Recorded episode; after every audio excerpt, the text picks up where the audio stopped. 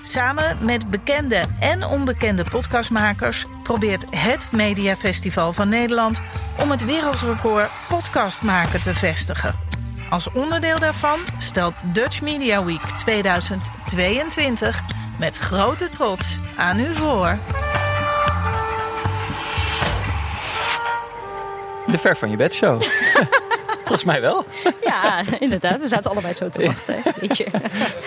Ja, want Jos, wij zitten niet in de studio van Dag en Nacht Media in Amsterdam, waar we normaal gesproken zitten met, ons, eh, met onze Ver van je bed show. Nee. Maar we zitten in uh, beeld en geluid. Midden in beeld en geluid, onder de lampen in een soort boxring lijkt het wel. Maar Ja, het, is wel, eh, het is heel gaaf. Het is even eh, ongebruikelijk, speciaal. Ja, En om die wel. reden ook een speciale uitzending, een speciale gast. Suzanne, met wie gaan we praten vandaag? Ja, wij eh, hebben dit keer te gast eh, ex-Guantanamo Bay-gevangene Mohamedou Ould Slahi. Ja, Die heeft daar 15 jaar lang onterecht vastgezeten. Heeft eh, tijdens zijn hechtenis een boek geschreven over zijn tijd daar. Die is ook uitgebracht op het moment dat hij eigenlijk nog eh, gevangen zat. Ja. Ehm, en dat boek is zelfs verfilmd. The Mauritanian. beroemde film The Mauritanian. Zeker, die staat op Netflix, dus je kan hem ook gewoon Kan bekijken. kijken. En de hoofdrollen worden eh, vervuld door Jodie Foster en Benedict Cumberbatch. Ook dat nog. Ook en dat Mohamedou heeft een ongelooflijk levensverhaal. En eh, wij dachten, dit is een mooie gelegenheid om eh, dat te gaan vertellen. Dus ja, eh, en hem ook eens wat langer te spreken. Precies. Dus blijf luisteren, want hier gaan we. Dit is de Ver van je bed show, de geopolitieke podcast die je wel kunt volgen. Van Biden tot Xi Jinping en van de klimaatcrisis tot aan felle demonstraties. Wij, Suzanne Jugel en Jos de Groot, bespreken iedere week met een topgast de ontwikkelingen in de wereld. En we praten over onderwerpen waarvan wij denken, hier moet jij meer over weten. Ja, Nou, dat is vandaag dus zeker het geval. Jij moet meer weten over Guantanamo Bay. Daar Ja. gaan we het over hebben. Mhm. Ehm, Suzanne, hoe is het met je? Het is onze tweede opname van de week. Dat is een beetje ongebruikelijk. we hebben elkaar even niet gezien omdat we op vakantie waren en even een Nou, break hadden. nou. En nu beginnen we aan seizoen 2 en het is al de tweede keer. Het houdt week. maar niet op. Oh my god. Ja, nee, maar eh, ja, het gaat goed. Ik heb best veel zin in het weekend ook wel. Maar ik dat heb ook eh, heel herken ik. Ja, druk, druk, druk. Ja. Maar ik heb ook echt wel heel veel zin in, eh, in het gesprek. Om eens een keer wat langer met eh Mohamedou eh, ja, eh, te, te praten Ja. eigenlijk. Want ehm, misschien even goed om eh, te vertellen. Kijk, de, de, de, de vaste luisteraar weet hoe wij elkaar kennen. Wij eh, ehm, hebben elkaar ontmoet op de redactie van de talkshow M. Bestaat Mhm. helaas niet meer. Ja, maar van dat Margriet hebben- van der Linden. Margriet van der Linden, wij hebben daar met veel plezier eh, samen gewerkt. Ja. En ehm, via M, via het programma, ben jij ook in contact gekomen met onze gast van vandaag, met Mohamedou. Ehm, kun jij misschien vertellen hoe dat is gegaan?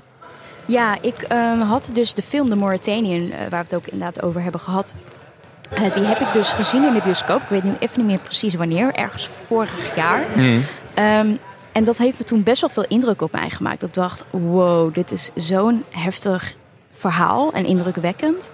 Eh, en toen zag ik in één keer in de Volkskrant dat Club Guy en Roni, het Noord-Nederlands toneel en de Bali, dus een debatcentrum in Amsterdam, dat zij hem naar Nederland probeerden te halen. Omdat ze een voorstelling eh, hadden gemaakt op eh, basis van zijn verhaal. Die Ja. heette Freedom.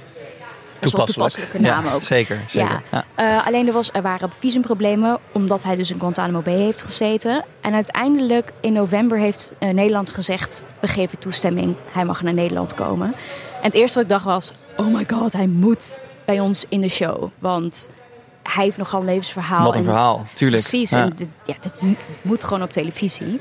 Dus ik heb eigenlijk meteen gebeld. En eh, Goeie redacteur. ik had niet precies. Want eigenlijk is de regel: je vraagt het niet, je belt gewoon. Je belt. En dan gaan we het eens een keer dan- bij- met de eindredactie bespreken. Exact. Dus dat heb ik gedaan. Ja. Eh, nou, die werden ook enthousiast. Ehm, en ik had heel goed contact ook met eh, eigenlijk degene die Mohamedou in Nederland begeleidt. En die zei, nou, we eh, voelen ons ook wel goed bij M, dus laten we dit inderdaad gaan doen. En in januari was zij te gast Ja. eh, in het programma. Ja. Ja.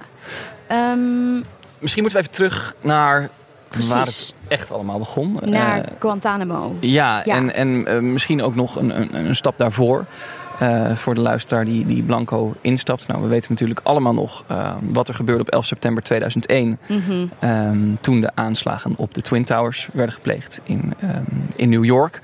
En ehm, dat de, de, de terreurgroep Al-Qaeda daarvoor verantwoordelijk was en, en werd gehouden. En Wat er toen eigenlijk gebeurde is dat uh, de Verenigde Staten een, een, klopjacht opende op iedereen die ook maar iets met Al-Qaeda mogelijk te maken zou hebben. Mm -hmm. zo kwamen zij uit bij Mohamedou in Mauritanië, omdat hij in de jaren negentig uh, kortstondig heeft gevochten met Al-Qaeda. Uh, tegen de toen communistische regering in Afghanistan. Samen met de Amerikanen. Notabene met de Amerikanen. Met Op Amerikaanse een legale manier vanuit Duitsland wapens, een ja. visum gekregen ja. om daar te kunnen vechten. Om dat te kunnen doen. Dat is zijn link met de terreurorganisatie. En toen dus, nou ja, de hele wereld was natuurlijk eh, in rep en roer na die aanslagen in, uh, van 9-11.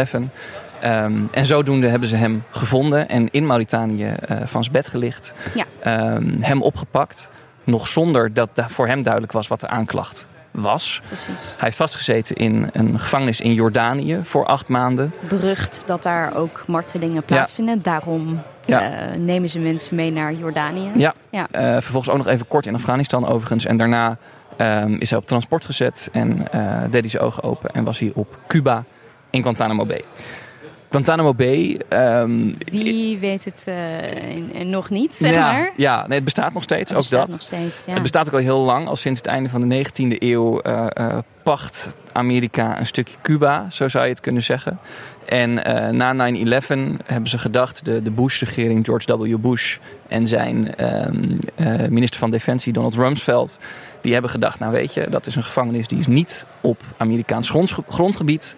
Dus kunnen we daar, um, nou ja, laten we zeggen, andere verhoortechnieken gebruiken dan die we hier op het vasteland van Amerika uh, mogen gebruiken. En kunnen we al die mannen die in verband worden gebracht met 9-11, um, ja, nou, uiteindelijk veroordelen. Dat is natuurlijk het idee. Precies. En met, met die andere praktijken bedoelen we martelen. Ja, het staat bekend om martelingen. En dat gaat om uh, mensen die worden geïsoleerd. Mensen die in de hitte worden gezet. In de kou, in stressposities worden vastgehouden. Mensen die slaap wordt ontzegd. Dus, eh, dat je in een ruimte zit en dat er keiharde muziek aan staat. Ja, flitsende de hele lampen. Tijd, precies. Waterboarding. Dat is dus dat er een zak over je hoofd wordt uh, getrokken. En Ja. volgens water Een eroverheen sensatie wordt... hebt dat je eh, verdrinkt. precies, Ehm, ja. ehm, en in het geval van Mohamedou, hij is ook mishandeld. Hij is geslagen. Ja. Seksueel mishandeld. Ja. Dat is allemaal daar gebeurd in Guantanamo Bay. Bijna 15 jaar heeft hij er gezeten. ja. Zonder eigenlijk ooit een aanklacht tegen hem gehoord. Bizar hè, als je daarover nadenkt. Dat je denkt, oh, dat, dat het gewoon kan. En dan ook nog door, ja, door een westers land dat mensenrechten hoog in het vaandel heeft. Dat is best wel Precies. pittig. Ja. Vind ik pittig. Maar toen was daar Suzanne Nancy Hollander, Yes. mensenrechtenadvocaat. Ja. Zij heeft zich ontfermd over eh, de zaak van eh Mohamedou. En eh, na vele jaren heeft, is ze geslaagd om hem vrij te krijgen. Ja. Na acht jaar procederen. Ja. Ehm, alleen het ding was dat de Obama-regering besloot van... "Mm, we gaan hem nog niet vrijlaten. Dus hij heeft daar Precies. eigenlijk nog zes jaar voor... Ja. Op het moment dat ze de- Jan dus- Nul dus- gezeten. Ja, dus besef even, hè, op het moment dat de vrijspraak na, na jaren van juridisch getouwtrek tussen de Amerikaanse Ja. regering en dus die mensenrechtenadvocaat Nancy Hollander, was hij vrijgesproken en heeft hij nog zes jaar moeten zitten. Ja. Ehm, eigenlijk puur omdat ze, omdat ze het niet aandurfde. Hè? Nee. Maar dat is natuurlijk bizar. Notabene voor een president Obama die had beloofd Guantanamo Bay te gaan sluiten. sluiten. ja, Nou, inderdaad. dat is niet gebeurd. Nee. Ehm, nee, en ik heb, we hebben hier wat cijfers. Ik Ja. denk dat het misschien wel ja, goed is om dat ja, nog even ja, te een benoemen. klein beetje context. Ja. Ja, heel goed. In Guantanamo eh, zijn in totaal tenminste 780 mannen vastgehouden. De overgrote meerderheid zonder aanklacht of proces. Ja. En op het hoogtepunt in 2003 zaten er ongeveer 660 mannen in de gevangenis. Nou, die laatste eh, gede- gedetineerde die arriveerde in 2008, is toch al even geleden. Ja. En volgens Human Rights Watch stierven negen de- gedetineerden in Guantanamo en zes vermoedelijk door zelfmoord. Ja. Dat zijn nogal heftige cijfers. Weet je hoeveel gevangenen van Guantanamo ehm, daadwerkelijk zijn veroordeeld na een proces? Eh, ik weet het omdat je het me van tevoren hebt verteld, ja. maar vertel. Nee, het zijn, het zijn er acht. Eh, en als je dan even komt van die cijfers van hoeveel mensen daar vast hebben gezeten. 780. Ja, eh, er zijn er acht veroordeeld en drie daarvan zijn later alsnog ehm, eh, in hoger beroep vrijgesproken. Dus dat is waar we het over hebben. Dat Ja. is een stukje achtergrond. Ja. Ehm, ik denk dat het heel bijzonder is om het verhaal te gaan horen van iemand die daar bijna 15 jaar eh, heeft vastgezeten. Ja, wat dat Eh, met iemand doet. Wat doet dat met iemand? Hoe kom je daaruit? En, ehm, Heb je je verstand nog niet verloren ja, eigenlijk? ja, nou dat heeft hij niet. Nee, Dus, eh, zeker niet. Zullen we hem erbij halen? Lijkt me een goed idee. Laten Laten, we dat doen. Ja. Dankjewel. Hoe gaat het? we eh, al gewonnen, eh, begonnen? ja gaan- wij gaan nu beginnen. Ja, we zijn live. Dus, Welkom, eh, fijn dat je er bent. Je bent uh, uit Groningen hierheen gekomen. Want dat is waar je nu woont. Ja. Klopt. Hoe gaat het? Uh, het gaat helemaal uh, goed. ik ben helemaal blij dat ik in Groningen woon. Ja. Groningen is een helemaal leuke stad. Hoe is Groningen? Bevalt het daar? Absoluut, absoluut. En ja. ik kan nog niet Gronings praten. Nee. Ik wil Gronings maar, maar, ik wilde net zeggen, want wij, we horen jou Nederlands spreken. Uh, je bent nu acht maanden in Nederland. Dat gaat mm. eigenlijk al hartstikke goed. Wij, wij weten ook dat, dat in de tijd dat jou, jij gevangen hebt gezeten op Guantanamo Bay... dat je Engels hebt leren spreken. Hoe, hoe, waar komt dat vandaan? Dat jij zo goed bent om die talen zo meester te worden? Ja. Je leert zo snel eigenlijk. Klopt. Ik heb ook Engels uh, geleerd in gevangenis. En ik heb Engels uh, zonder boeken. Natuurlijk ook zonder uh, een leraar of een lerares geleerd. Ik heb lijn van horen en van praten met de bewakers. En in de beginning wou ik niet Engels praten. Uh, voor mij, uh, de accent was helemaal lelijk. Mm. Ja. ja. Uh, ik, ik praat natuurlijk Arabisch, Frans, Engels, Arabisch, Frans, Engels, Duits. Yeah. Ook Spaans. Spaans heb ik ook in, in gevangenis ge, geleerd. Ik zie de nieuwe taal als een persoon. Mm. Dit is een persoon. Nederlands, het Nederlands is een persoon. En ik moet deze persoon ook attributen geven, mm. eigenschappen geven. En omdat ik het meisje, dat is het Nederlands, uh, graag wil uh, leren kennen, dan wil ik alles uh, weten over het Nederlands. Aha. In mijn hoofd, het Nederlands is een, een vriendin. Engels is nog steeds de taal die je, nou ja, waar je nog comfortabeler in voelt dan in het Nederlands. So we have decided to, to make a little switch. Let's make a little switch. To English. Right. Uh, switch. Switch. This is for us the first time that we have yeah, a guest so, that we're so going to interview our, in English. For so our listeners as well. for my international friends, hello. This is the first time that you can listen to this welcome, podcast. Welcome to you. I, I have your book with me, but I don't have it here on the table. I was it was supposed we, to be with we me here. It. We brought it with us. Shamelessly. I am so sorry. Um, you you wrote that book from Guantanamo. It is a very big book that you've written, and um, was it a diary? It's right? a diary. Guantanamo yeah. diary. Mm. That's how it's called, and you also see that some things are painted in black, and that has been done by the American government um, because they're yeah they, they are also they didn't the want it published exactly. um, now Guantanamo wouldn't be the first place for, for me to think to write to write a book, but why?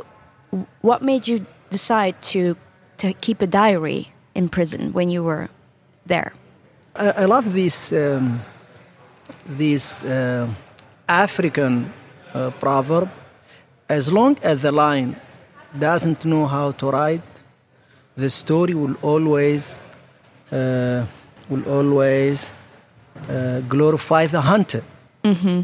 So, and I think every one of us is a walking story. You went through pain he went through pain. I went through pain. Everybody in this world, they went through all kind of human feelings. And we are a story. And without our story, we are no one. And I remember, because I'm not a writer, so I'm very fake. So I, uh, I'm, I chose to study mathematics. And uh, after mathematics, I studied uh, electrical engineering. So I can program computers, etc., etc. Mm-hmm. And then, but I always loved uh, art. I wrote poetry when I was, my first poem was when I was 11. Mm-hmm. I wrote a poem in Arabic. And uh, to be honest, I have to be, I have to say that art saved me. Art saved mm-hmm. me in Guantanamo Bay. Art saved me now. Tomorrow, uh, fortune a, a theater piece uh, will pr- uh, premiere in uh, Groningen. Because you're um, yeah. a writer in residence for Yes. Noord-Nederlands toneel toneel uh, en Klapka Bali, in Roni en de Balie. Yes. Yeah. So, and I'm so happy uh, that I'm paying back. Uh, I, I'm paying back. You know that art saved me. So, how did I decide? So, I wasn't allowed to have anything. Uh, no pen, no papers, and uh, up to that point, I didn't. Sometime I didn't know day or night. So, and then they moved me to this block called Mike Block and so I wasn't allowed to have papers or pen. But my neighbors, they were allowed. So in my religion, in Islam, thou not, thou shalt not steal, but nothing says thou shalt not borrow. so, so I, so This So is a you very borrowed. good invitation. yeah, so I borrowed quote unquote the mm. papers from my neighbors and the pen, and I kept writing, writing so quickly, so quickly, and I hid it. I hid it, and after several months, and I wrote in in Arabic, in French, in German, and very little in English, but not to document mm. my story, but just what I hear from the guard I wrote. ah. Yes, you know, just to learn also. And then after several months, they came to me, they busted my cell, and they took everything away from me. And I felt so sad because this is a violation, so big violation that unfortunately would continue through uh, many years. And they take art away from the detainees, they take their writing, you know, in order to gather intelligence. And then I stopped. I stopped. And then I had to wait years until my lawyers, and I was allowed to have my lawyer after four years. Hmm. And I always tell the listeners, always, when the police arrest you, ask for a lawyer. Mm-hmm. Always. Don't wait four years. but Get a I had no choice. I had no choice. So hmm. I started. They told me you are allowed to write. Hmm. And they gave me papers and and then in one or two days I wrote 160 pages or 163 pages. I think. Whoa. Yes. And then I came to her and I gave it to her. And then she told me, keep writing. And then I came back and I re- rewrote what I wrote her. And then in, I think, two and a half months, I wrote everything. If we take a, a small leap in time, um, uh, your book was published uh, before you got out of Guantanamo Bay. Um, I mean, the pages got out, an editor started working on your text, on, on your words, and made a book about it. It became a bestseller even before you had left Guantanamo Bay. How did it feel that first moment when you held your own Guantanamo diaries when you were out, out of prison? In several languages as well. Yes, uh, more than 25 languages. Yeah. Yes. So I tell you one thing if you express yourself, you are a free person. It doesn't matter when you are in chains, because chains are just, you know, a tool of oppression. But when your story is out, you are a free man. And I know a lot of people in free countries like the Netherlands, it's very hard for them to understand, ironically, what freedom means. But people with uh, background from other countries, like namely North Africa or the Middle East, they understand exactly what means, what it means to be free, a free person.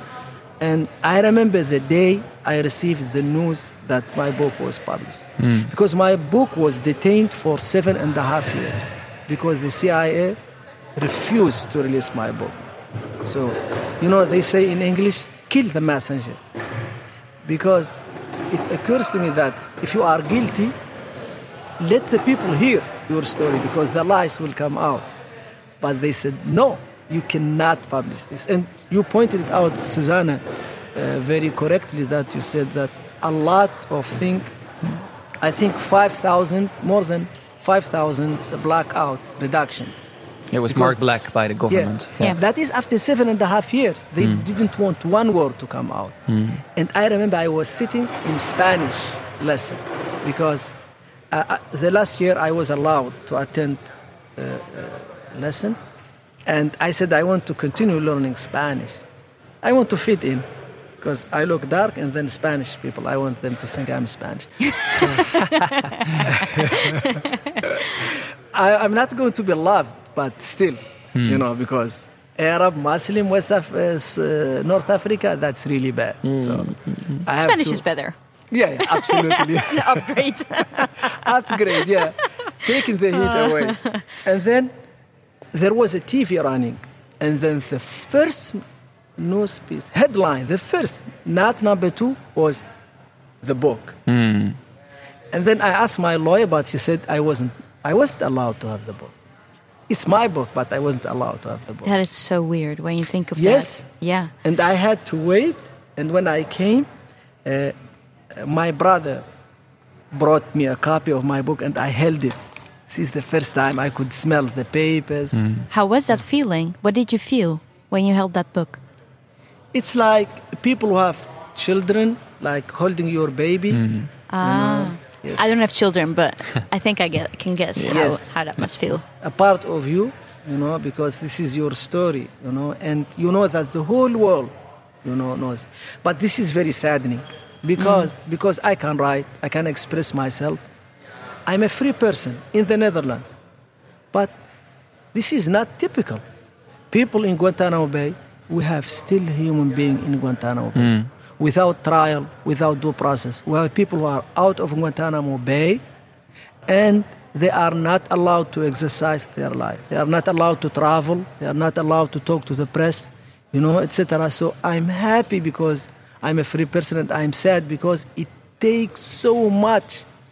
Because I'm privileged, so I wrote a book, I have a movie, so I know people in the Netherlands who can help me hmm. and get me. Because when I applied for visa to come to this beautiful country, they said this guy is bad. They said this guy is bad. There are still, uh, to this day, there are about 30 to 40, I believe, uh, people inside Guantanamo Bay. Um, we know of Guantanamo Bay that it's a place of horror. We know it because of your book, uh, because of your film. We know what you have had to go through in terms of torture. What does that do to a person, someone like you, who has been there for almost 15 years? What does it do when you have to endure what you've had to endure? You know, there is a very good book, Choice, and the curse. I love that book. Yeah. Yeah, it's really good. I haven't read it. It's from an uh, old um, Auschwitz survivor. Ah. Yeah. Correct. Yeah. correct. Psychologist. So, I think you know, I, you know, this is very sad to say, but it takes to have through a lot of pain in order to understand the world. You know, and we have to mention the big elephant in the room. This is done by the United States of America. The United States of America is not only a democracy, but is the leader of the free world. And this is a very hard case to sell in Europe. And we understand, we speak about the Netherlands. The Netherlands was invaded by the Nazis. They started with uh, Rotterdam and they bombed Rotterdam to the ground. Yep. Not because it was a military necessity, but because they wanted to make an example out of uh, uh, Rotterdam. And it took them 10 days. The, the, the people who, I think Zeeland took a little, uh, two or three more days, but they gave up. I think it was communication, it was not something else. They just didn't get the news. But the Nazis already give them the news that we are going to come and bomb you to the ground. So, and America came to the aid of this beautiful country. And I understand that. And I understand that American uh, soldiers fell here to free the Netherlands. This is something I would never forget. And I'm very thankful for. This is something we learned. But what we also learned that when the Nazis came here, the, uh, the extreme right, they welcome them and they work together with them. So I know that a lot of people now in Europe they welcome the extreme right, the xenophobia, but they don't know history. That those people may they may now hate Muslim, blacks, you know, but they hate you too. The other lesson that the Nazis say that everybody who is against them is a terrorist, and they attacked a Dorpsche, uh, whose name escaped me now, because one of uh, a young man attacked this uh, German soldier who came to invite, and then the German leader said that if they don't give them this quote unquote terrorists, they will flatten the, the, the Dorpsche, that is small village. And they did flatten the small village, you know, went into history. And what I say, uh, people in this part of the world, in the Netherlands, the United States helped you to get rid of the evil of the Nazi and uh, authoritarian regime. You need to stand by the U.S. and help them get rid of those people who are anti-democratic. If someone tells you only American people are worthy of uh, the rule of law and everybody else is not, this is fascism. You know, and we yeah, should because actually, it. what you're saying is that so for their own people, they have human rights, but for people outside of the US, they have different rules and morals. Is that what you're saying? Absolutely correct. That also what the United States said. They say everybody who is not a U.S. citizen does not have any human rights. Because that was what, what I was going to ask you. How does it feel to um, to have endured all these things by the Americans while they uphold an image of, you know, the the, the biggest democracy in the world, and you know when other countries are committing human rights violations, the United States is there to tell them that they should should act differently, but they have a prison in Guantanamo Bay that is everything but uh, an example of human rights, and they violate it themselves. So, how does that feel It gets for you? worse. It gets worse than this, Susanna. The United States did not act alone. The United States act with the dictatorial regime in the Middle East and West Africa. First. Yeah. I was given by my own government. You know, in international law, the government has the duty to protect the citizens of the country. The Dutch uh, government has f- first and foremost duty of the Dutch government is to protect us living in this country. But no, they give their citizens uh, to torture.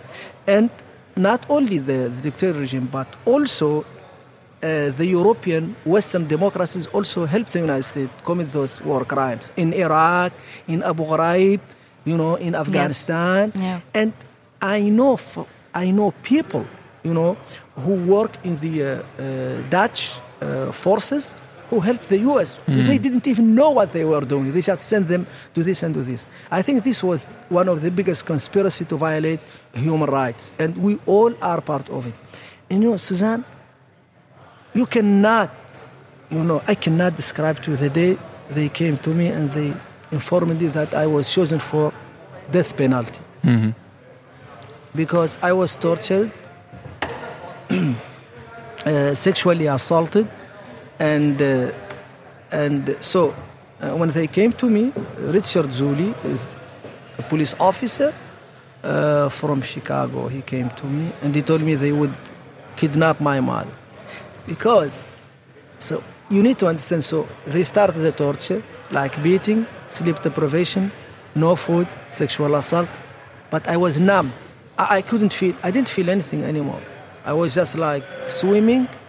70 days, the first 70 days, I didn't feel anything anymore. then they want to shock me. They said, Your mother will be uh, kidnapped. And then I said, I had. It, it was a threat that they that yes, they were. Yeah, yes. And they gave me exactly. document that Yeah. she would be kidnapped and they insinuated she would be raped too. So, and I said, I tell you everything you want, you know, no problem. Of course, I mean that's Yeah. that's such a horrible thing to do Yes. to And a then person. he said, okay, they helped me write a confession. And then they put me uh, uh, as the first person for death penalty case.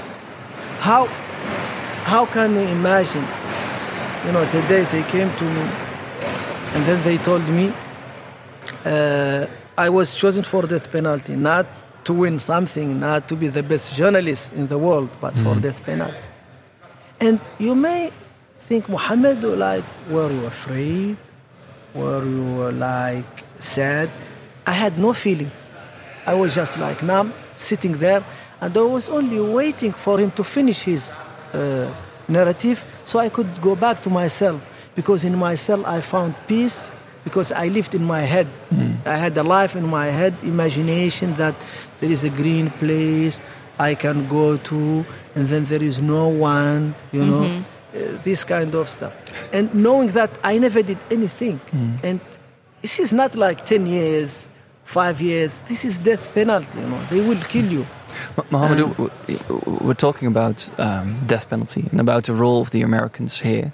We know that um, because of your fight and because of the legal fight of Nancy Hollander, that your release was granted in 2010.